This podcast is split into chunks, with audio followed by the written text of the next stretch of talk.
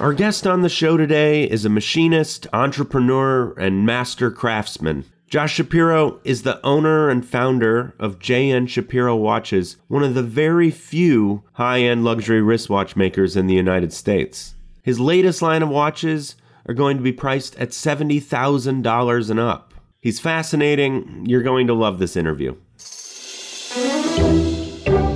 This is Swarfcast the show that helps professionals in precision machining excel in their careers. I'm your host, Noah Graff.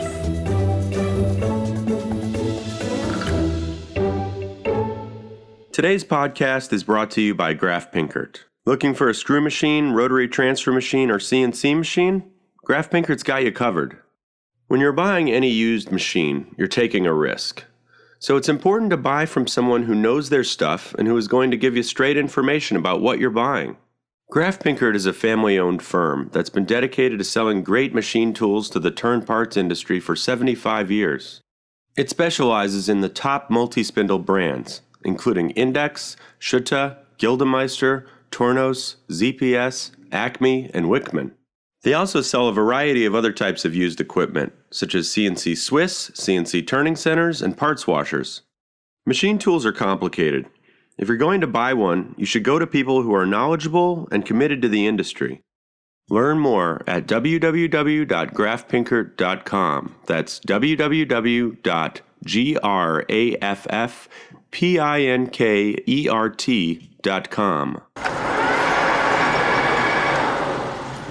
I am very honored to be with Josh Shapiro, owner of JN Shapiro Watches in LA, California. LA, California. Welcome to the show, Josh. Nice to be with you, Noah. This is great. I met Josh, I don't know, six months ago or a year ago. I can't remember. He bought an L20 Citizen, an old L20 Citizen from Graff Pinkert. Maybe, maybe we'll mention that during the interview. But uh, let's jump into uh, what you guys do. So, first, explain your company, JN Shapiro. All right. So, we make high end luxury wristwatches.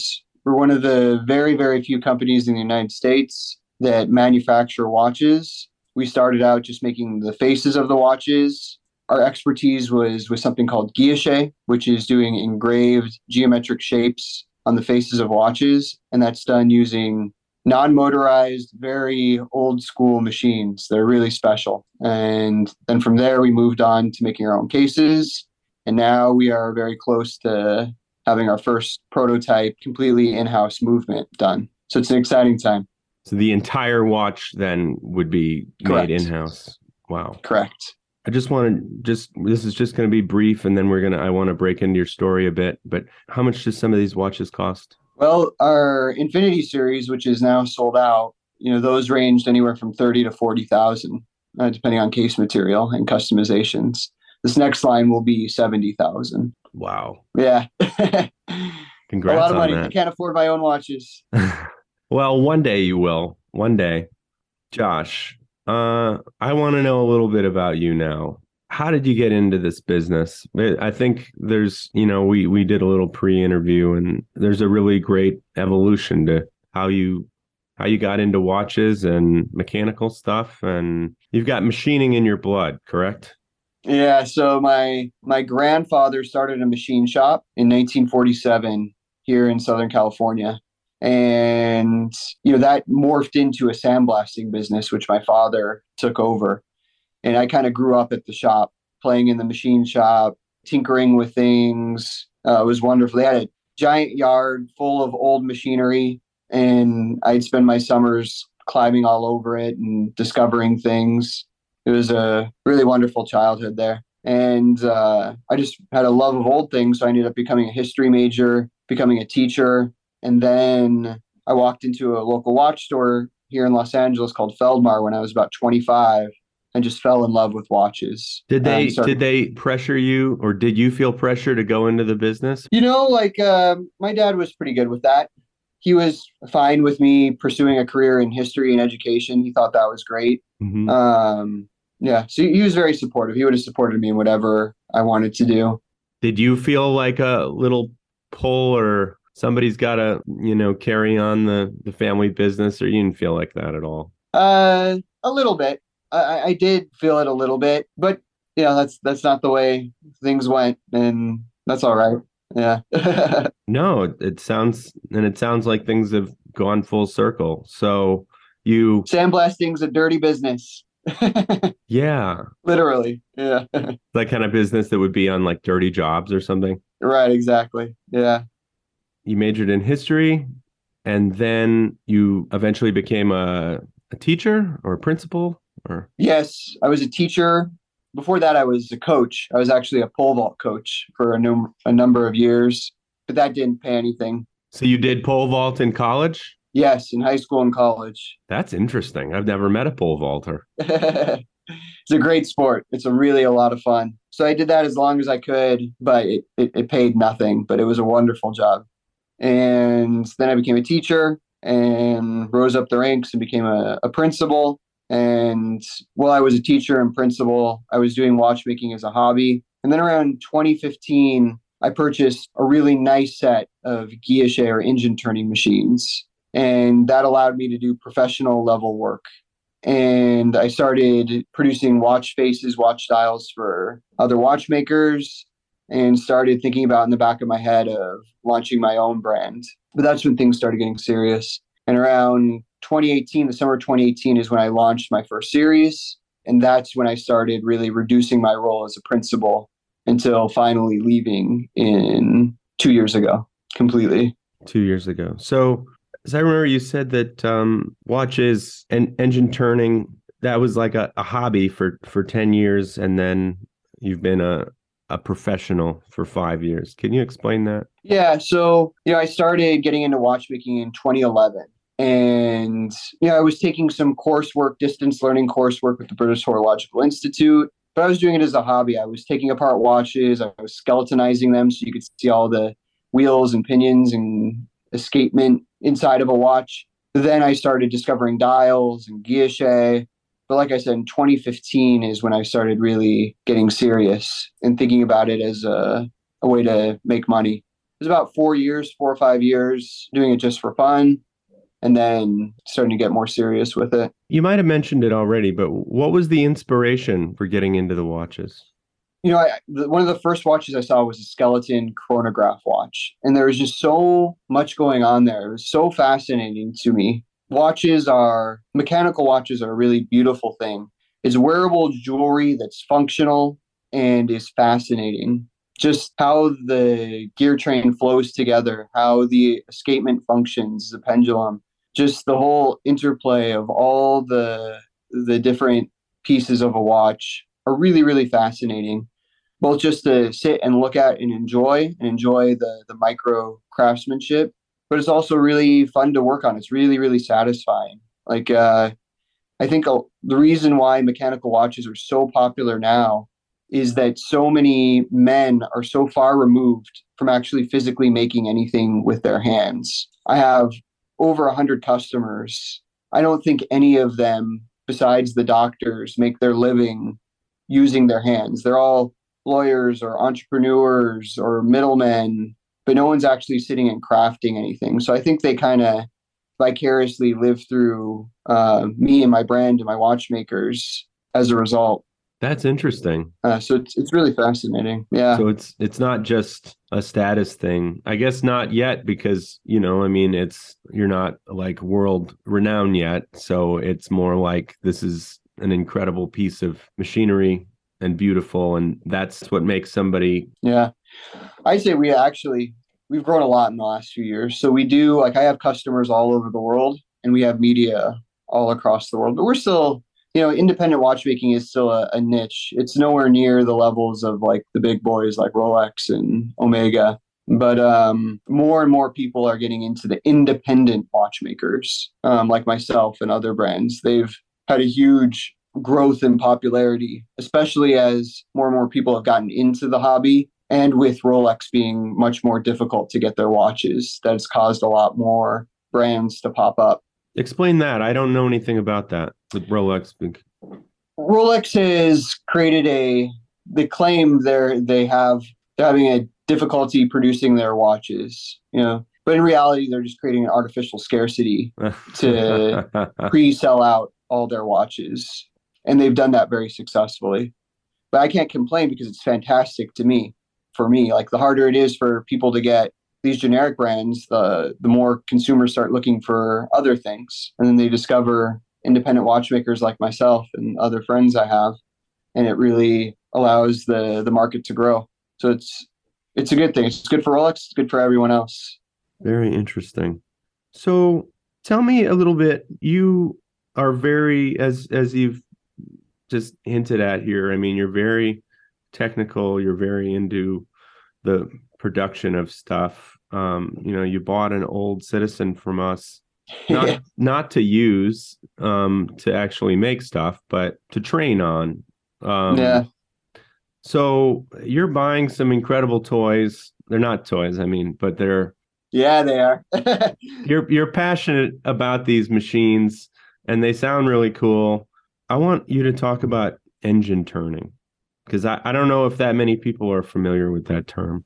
Yeah, so I suggest anyone that's looking this up to Google a Rose engine machine. It's a really, really beautiful machine. The concept is there are cams made out of bronze on the spindle of the machine essentially and those cams are rocking against the stop and so as the spindle's turning it's creating these geometric patterns and then you can phase the cam independent of the workpiece and you can create these really beautiful geometric shapes it's an old art engine turning machines were around around the same time that lathes came into existence. So what, mid 1800s? No, older than that, 1500s. Oh, okay. Right, because they were making clocks way back then, right? Yeah, so these machines were really special though and really expensive. Like for instance, like a Rose engine machine in the 1700s cost as much as an entire village would make in a year. Um, yeah, so these were really specialized machines, and they weren't really applied to watches and watch faces until the late 1700s. Uh, before that, they were used in other aspects of jewelry, and they would continue. Guilloche is lots and lots of things have guilloche on them. Most famously, the Fabergé eggs. Uh, they have guilloche engraved all along these eggs, and then there's enamel on top of them. So the machines can do quite a lot of different things. And um, I have a number of them.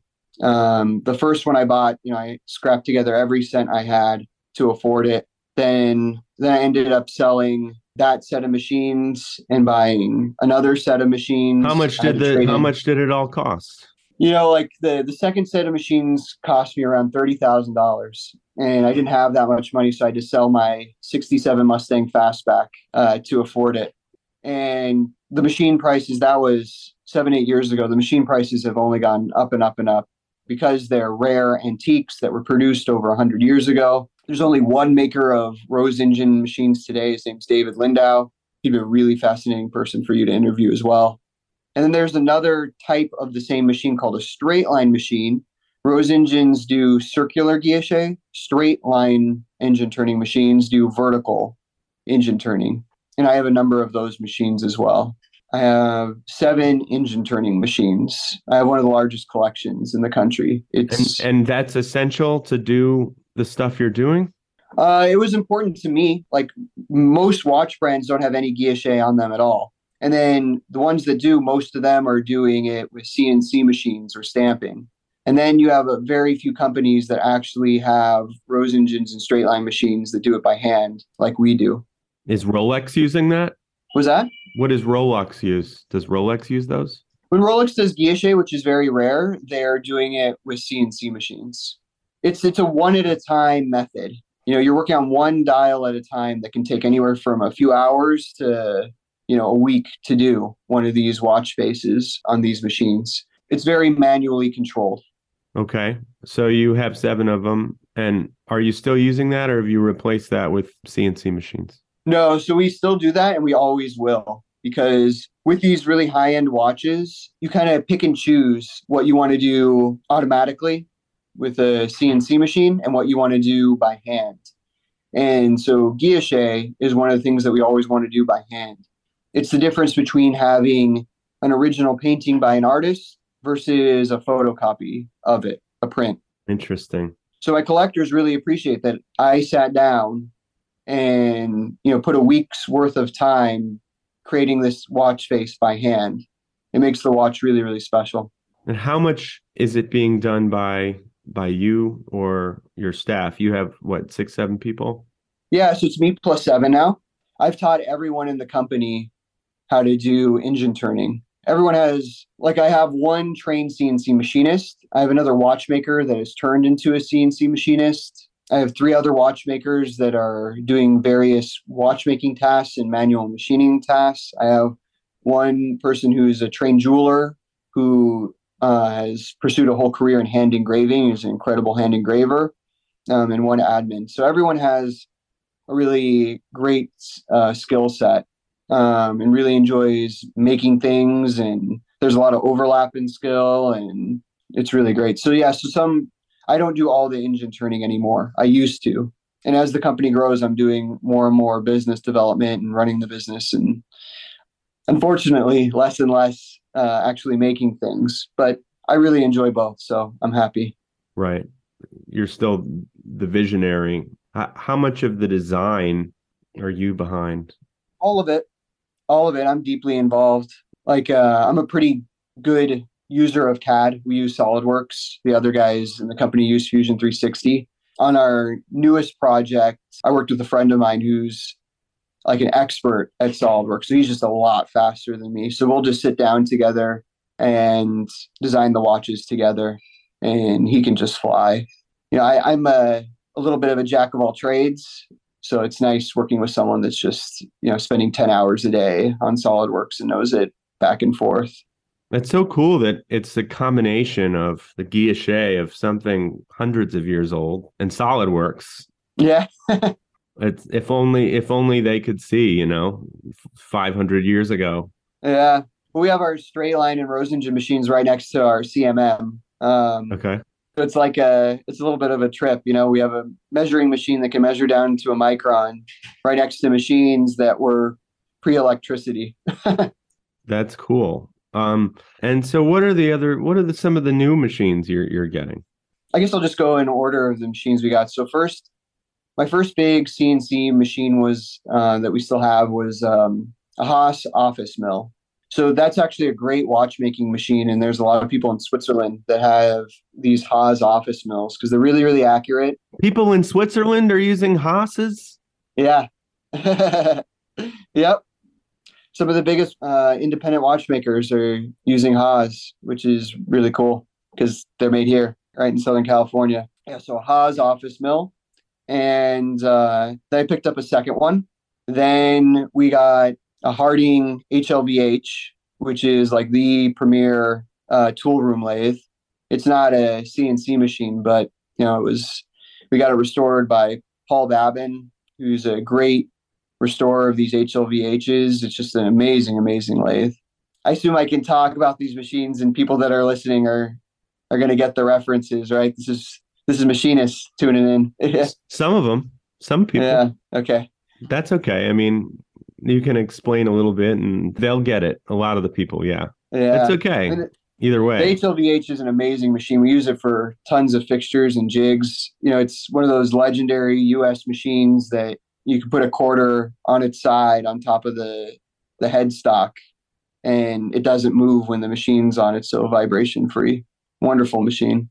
And then then we purchased a Schaublin 102 TM uh, we have a number of manual lathes made by Schaublin and Levin. Levin is another U.S. company out here in Southern California. They made watchmakers lathes and they switched to aerospace. But we have a number of those machines. We have another manual Schaublin machines. Then we picked up a a CNC Schaublin machine, and that was our first CNC lathe. It also has a vacuum chuck on it, which is really amazing. So you can hold extremely thin flat stock right up against the vacuum uh, chuck and be able to turn it and work on it, which is really nice for holding really thin things. Then we picked up the the L20 from you. That was to practice on before we got our new shiny L12, which is getting here Wednesday. So we're really excited for that. And then the big, big machine that we got this year was we got a Kern Evo. Kern is makes the most accurate milling machines on the planet. It's a sub-micron machine. We can't measure sub-micron here in our shop, but it's nice to know that we're working with a machine that's that accurate, that precise. And it's the first Kern Evo used for watchmaking in the US, which is really exciting. And yeah, Kern's been fantastic to work with too. I was at IMTS and I went to the Kern booth and I had known that you had the Kern and I said, "Yeah, you know, I know a guy. He's makes watches. He's got a Kern." There, somebody's like, "I don't know what you're talking about." Then this other guy comes. I think I don't know. Maybe it was a guy from Switzerland or whatever. And then another guy comes over and he's like, "Oh, is it Josh Shapiro?" And I was like, "Yep." It's just yeah. they probably don't sell that many of them, right? So yeah, that was Tony. Tony's the head of uh, Kern out in the U.S. I think he's from Germany, and he really knows his stuff. He's a really incredible person to work with. Mm-hmm. It's made in Switzerland or Germany? Germany. Oh, Germany. Okay. I want to talk um, a little bit about, you know, building your brand. It just seems like really hard. I mean, you've got you've got to create this scarce, this luxury item. This, you know, it's like, who's Josh Shapiro? Why should I buy one of those watches? And why should I buy um, and pay a bunch of money for it? Uh, sure, it's pretty, but there's a lot of ones. So, how do you start doing that? So, first, you got a great product. Okay. Yeah. Yeah. So, what I did was so there's the the art of guilloche there are some patterns that are easier to do and there's some patterns that are more difficult to do so i got really good at doing the most difficult patterns and then from there i invented a new pattern that was extremely uh, challenging to do we call it the infinity weave it's a basket weave within a basket weave we're making lines that are 0.3 millimeters long Hey, listeners, I just wanted to remind you that you can see videos of our episodes on YouTube and other social media. So, if you want to see a cool tool or part that was described in the interview, or you just want to gaze upon my beautiful face, you can go to the Today's Machining World YouTube channel. You can also link directly to the videos from the episode show notes. And now, back to the show. Do you have anything, any watches with you right now that you can show where where you're doing that? Yeah, so I can show you. You won't be able to see it through the video, but there's a lot of great pictures online. This is one of our watches. So the the face of the dial has all this fine engraving on it, and in the sub dial where the seconds hand is, is where the uh, the infinity weave is, and I call this the infinity series. It's sold out now. Um, it's a um, weave inside a weave. Yes, exactly. Yeah. So basically, it's me engraving absolutely tiny lines in a very small area, very, very small area. This is a customer's watch that he dropped off to us to give him blue screwed, blue screws instead of. So this is something that nobody else was doing and you could go and brag about it more or less that so that's one thing you could do to it's an area of watchmaking that very few people are doing already and there's almost no American watchmakers. It's it's a tiny, tiny, tiny market here in the U.S. We used to have a huge watchmaking, manufacturing, production here in the U.S., and that all died in the '60s. We went from millions of watches to zero of mechanical watches. Why did it die in the '60s? Just because of technology, and people were just like, "Oh, I can get a cheap watch." And no, um, I'm actually going to give a whole lecture on this soon. It's like one of my passions, but in short, the watchmaking industry was like the forefront of technology in the US until World War II. After World War II, there was a huge brain drain in the watchmaking world, specifically in the United States, where all these watchmakers and people that were trained with working for with tiny little components went into all sorts of different industries that were popping up post World War II. So a big brain drain. The other aspect of it was in Switzerland, watchmaking like there were centers where like one company would be in charge of just making wheels and another completely separate company would be in charge of cases and another company in charge of hairsprings versus in the united states you'd have one company like hamilton that would do everything uh, under one giant factory and that was great because they didn't have to worry about suppliers but it meant when new technologies in the watch world came out, like automatic winding or chronographs or wristwatches, the Americans were very, very slow to adapt to that. And then the other nail in the coffin for American watchmaking was tariffs. They were very favorable tariffs to the Swiss. So the Swiss were able to flood the US market uh, with their watches. And it was very difficult for the United States to compete. And then lastly, there was a big switch in the 50s post World War II from watches being a tool watch, a watch you needed to tell the time. And that's why most people wore a watch, to in the 50s and 60s. They had iPhones. Well, yeah. no. In the 50s and 60s, um, you know, people started having more spare time. They started having hobbies like racing and, you know, James Bond and diving and all these hobbies. So watches became more than just a tool watch. They also became a way to feel cool just like muscle cars were.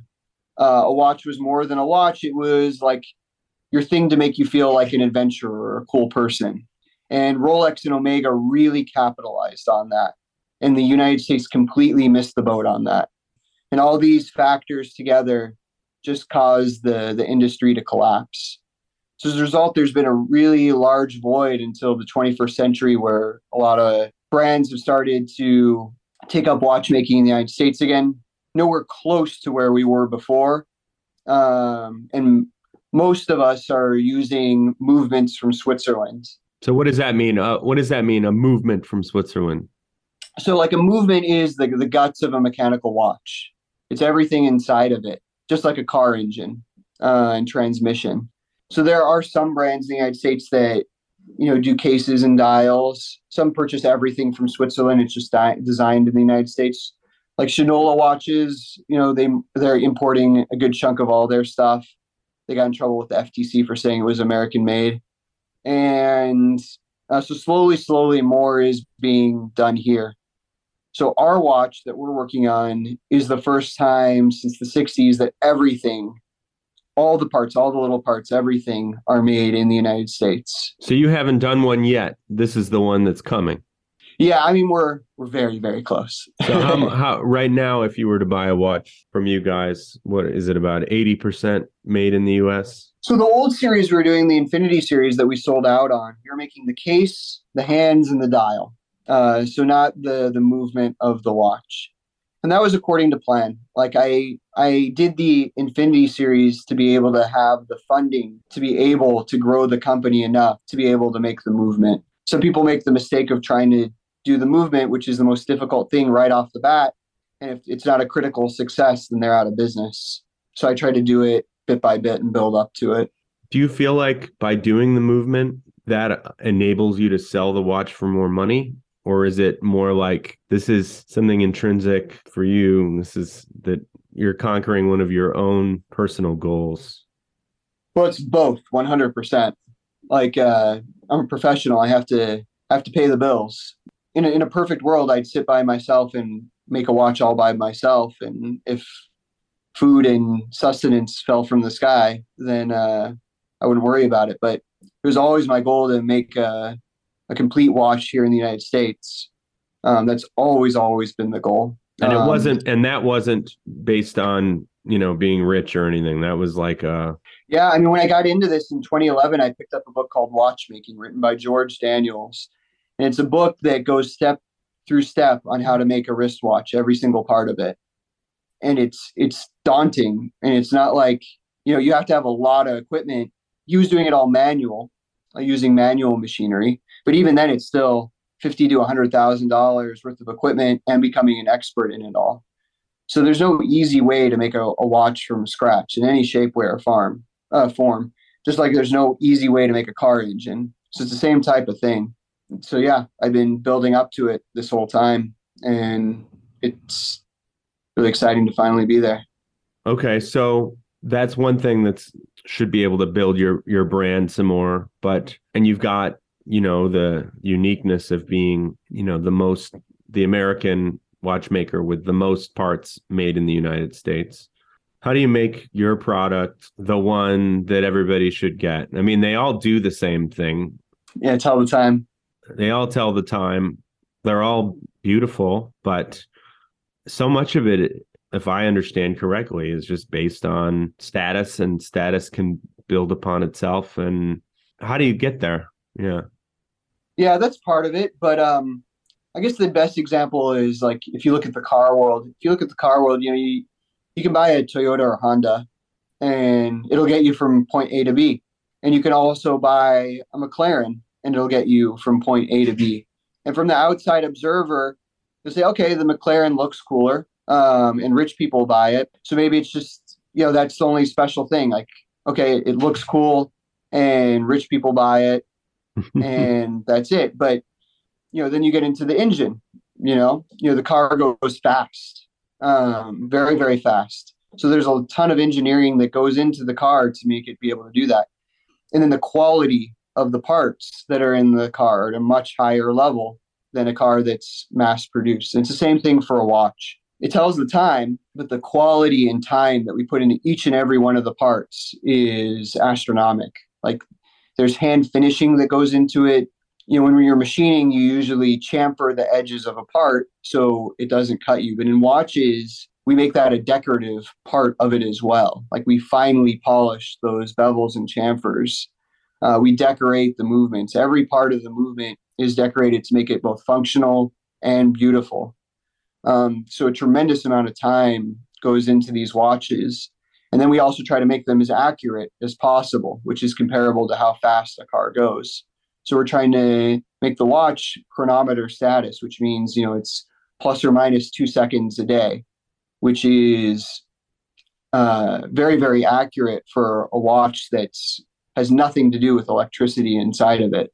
Right. So this is probably a dumb question, but like if you compare it to the time on your iPhone, which one is more quote unquote accurate? Uh, time on the iPhone, 100%, because the iPhone is tied to atomic clocks that are accurate to tiny fractions of a second. But watches are, are more than that. You know, like it's it's something that'll last hundreds of years. It's a piece of art and it's functional art that you can wear on your wrist. You know, art is the the spice of life. It's not something that's necessary for you to eat um, or live, but it's what makes our civilization special. Beyond just being like a toy for wealthy people, you know, when someone sees a work of art, uh, it's inspiring, and that's what we do with our watches. They're more than just time telling advice. The devices, they're they're works of art that we really put our hearts and souls into. And then they're also mechanical too. So that's a great way of of demonstrating that. So then what's the secret to educating people that you do that? Social media, getting written up in the right things. Most of my media that's out there is already in the watch world. There's a tremendous amount of watch media that exists. Watches are extremely popular, you know. Tens if not hundreds of millions of people collect nice watches at various different levels. And so there's a lot of watch media out there. And usually what happens is someone gets like uh, into watchmaking, you know, buys their first mechanical watch, and then they'll start exploring that world and seeing what else is out there. And eventually they'll discover brands like myself. And there's whole like collector communities, there's collector groups, just like there's car clubs, there's watch clubs. Um, you know, I'll often be featured when I come out with a new watch or a new limited edition uh, in a lot of these watch magazines or watch blogs that have hundreds of thousands and millions of readers. So that's that's where my customers come from from Instagram, word of mouth, all these things. So I don't actually do any paid advertising, and actually haven't ever um, done any paid advertising. It's all from exposure and word of mouth. Do you feel like if you did do paid advertising, that would sort of cheapen it in a way? No, no, it's, it's a good question. It's a good question. There would definitely be a stigma attached to it if I went too commercial. That would lose some of the charm, I believe. Like, uh, you know, we really are a small team and, you know, we're doing something very special and unique. So if we started doing like very commercial, syndicated type advertising, that would give us more of a Rolex, Omega type feel, like that it's more of a business than a passion. I think that's how uh, it would be interpreted. You're you're serious about this as a business. I mean, you buy you know, equipment that costs hundreds of thousands of dollars. I'm assuming you want to scale it bigger than it is right now. Yeah, I do, but slow, steady growth. At least for for this brand, what I'm doing here, like uh, the labor is highly specialized. Like there's very few watchmaker watchmaking schools in the country, um, and within the watchmaking schools, they may graduate ten people, and only one or two of them would even be qualified to work with me to do what we're doing. Did you go to a watchmaking school? I did a distance program. I was already a teacher and had a family and was settled here when I got into it, so I couldn't pick up and go to one of the watchmaking schools. The schools are in Seattle, Lititz, Pennsylvania, uh, Dallas, Texas, and Miami. Uh, there's no school in Los Angeles. Um, that's on the bucket list for me to do later. so you don't have you don't have to go to watchmaking school to to do what you do, but it's helpful. Yeah, it's really helpful. It's really helpful. And uh, you know, like when I started getting into guilloche and machining, my skill level in watchmaking just plateaued from that point. Because watchmaking there's understanding how a watch works and being able to repair and service a watch and that's mostly what people are going to school to do. And then there's actually manufacturing parts which they touch on in watchmaking school. And the watchmakers i want to hire are the ones that were fascinated by both aspects of it not just the guys that want to just sit and service all day long. Um, i need the guys that want to make.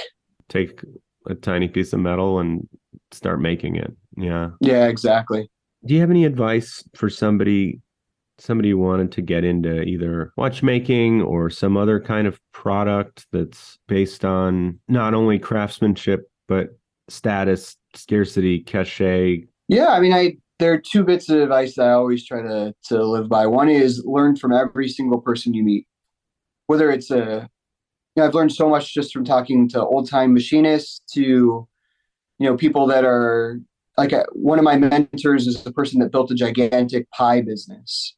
You can learn something from absolutely every person you meet that can you can apply for your own business in your own life.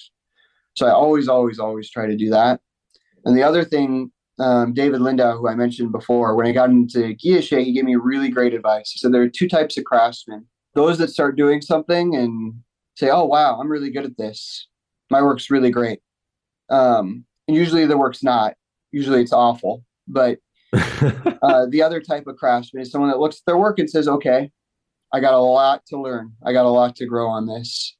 And so I always try to keep that growth mindset that whenever we make anything, whenever we do anything, whenever I work on something, I always try to think of ways I can improve upon it. And that way I never get stuck. The, the second you think you've done something that's perfect and there's no room for improvement is the second your growth stagnates in whatever field or pursuit you're doing.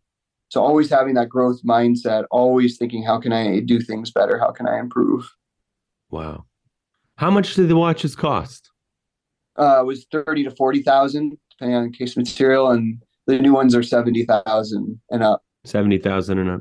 Yeah. But for reference, so it's not like this is the set that's 30 and this is the set that's 70. They they range in between those. Well, not anymore. Now the, the new series that we're going to launch soon, it's seventy thousand dollars and up from there, up to about eighty five thousand, depending on material and customizations. So they're very expensive, but we put in about four hundred to five hundred hours on each timepiece. That's how much time goes into making each one of those watches. So that gives you an idea of how much labor is involved. There are a lot of watch companies that rely on their marketing and status uh, for the price tag. And maybe the manufacturing value of the watch is a few thousand, and they're charging a hundred thousand. Uh, and they're able to do that from their advertising and whose wrist they've been able to get it on. But with our watches, the manufacturing cost is a lot closer to the cost that someone's paying. We're not um, padding it and like that's not the way we're doing business. You're not you're not paying for uh, fluff. It's our time. That's that's very interesting. I mean, in my opinion, I don't exactly have a problem with charging extra because more in relation to what your labor is. I mean, because there's a lot more to it than just labor, as you know. I mean, there's the intellectual property and there's that it's it's a piece of art. And so uh, obviously, just you know, somebody commissions an artist to do something. It's not like they're the painting is based on being paid by the hour. I mean, that's kind of ridiculous, right?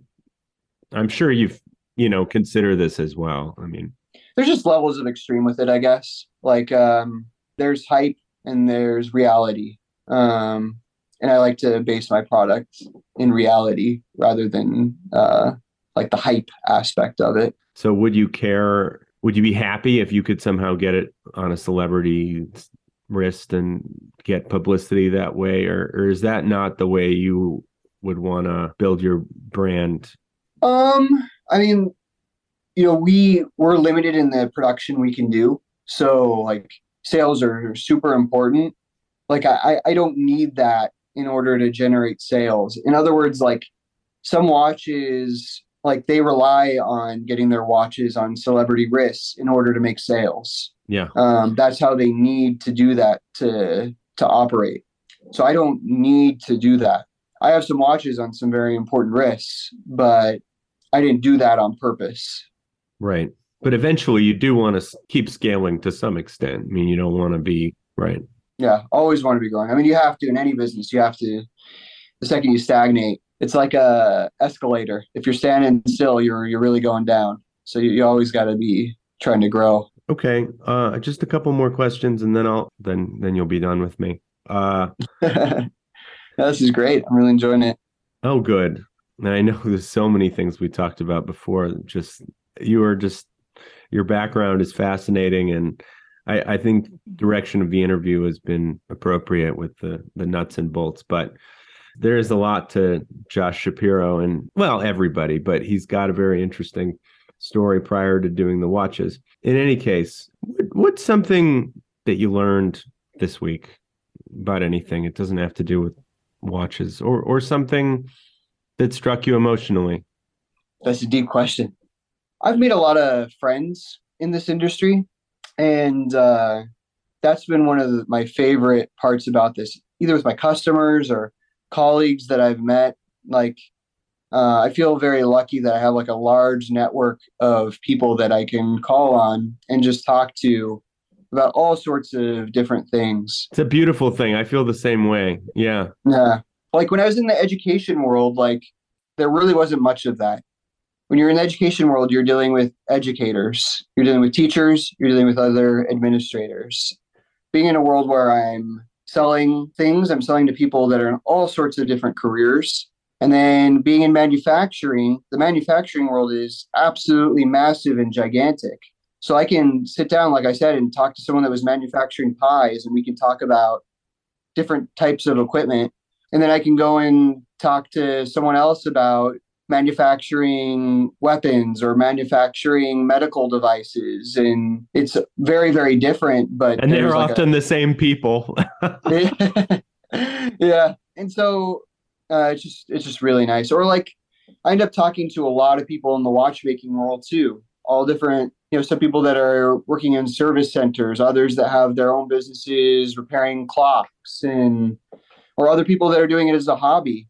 Like um, one person i've talked to a lot and sold equipment to. You know, he works in defense and watchmaking is his hobby. You know, it's a it's a really amazing world out there. People often get very cynical, you know, doom scrolling and news and all that, but there's so much good and interesting things out there. So many people that are good people doing really fascinating things and it's just really wonderful getting to meet and know these people.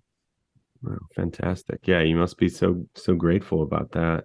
Yeah. When you think of happiness, what what does that make you think of? I went to UCLA. So uh, uh, UCLA had Coach Wooden, John Wooden. He had a very uh, specific definition of what success uh, is and kind of happiness growing out of that. And success is, in short, fulfilling your potential, making sure that you're putting in each day to to reach your potential. He has like a whole pyramid of success. I have it hanging up in my office right behind where I'm talking to you. I need to look that up right after we get off. Yeah, yeah, yeah. I know it's it's amazing. And he used that whole philosophy for his basketball team, and it was what made his basketball team so uh, able to win so many championships. Uh, I didn't want to say successful because he always said whether they won or lost, he didn't want the he didn't want you to be able to tell by looking at his players. Like being successful was how they played and how well they executed what they had practiced. Um, the score was just a byproduct of that. So that's what happiness is for me when I know I'm living up to my potential. I'm being the person that I want to be. I'm putting in the work that I know I'm capable of doing. That's what makes me happy. And same with my family too. You know, like you know, I have uh, three kids. I know you're a family man. There's a tremendous amount of joy just being around your family and having children and relationship with your wife and that's a lot of inherent joy.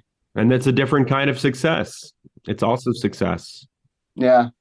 Yeah. I, I feel like being a family man it's also the same thing too you know like being the best father that you can be brings a tremendous amount of joy and happiness.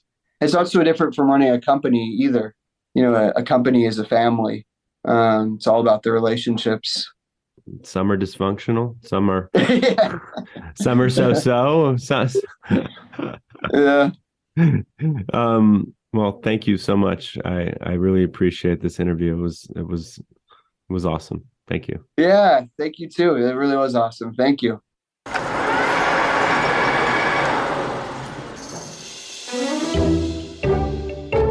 From today's machining world, this is Swarfcast. If you like this podcast, please subscribe to the show on your favorite app and give us a five star rating and a review. And don't forget to tell your friends about it. Follow us on Facebook, Instagram, and today'smachiningworld.com to join our mailing list, read episode summaries, and watch extended interview videos. I'm Noah Graff. My occasional co host is Lloyd Graff. Our managing editor is Ridgely Dunn. Our audio engineer is Patricio Garcia. For information on advertising or to submit an idea for a future podcast, follow the contact information at today'smachiningworld.com.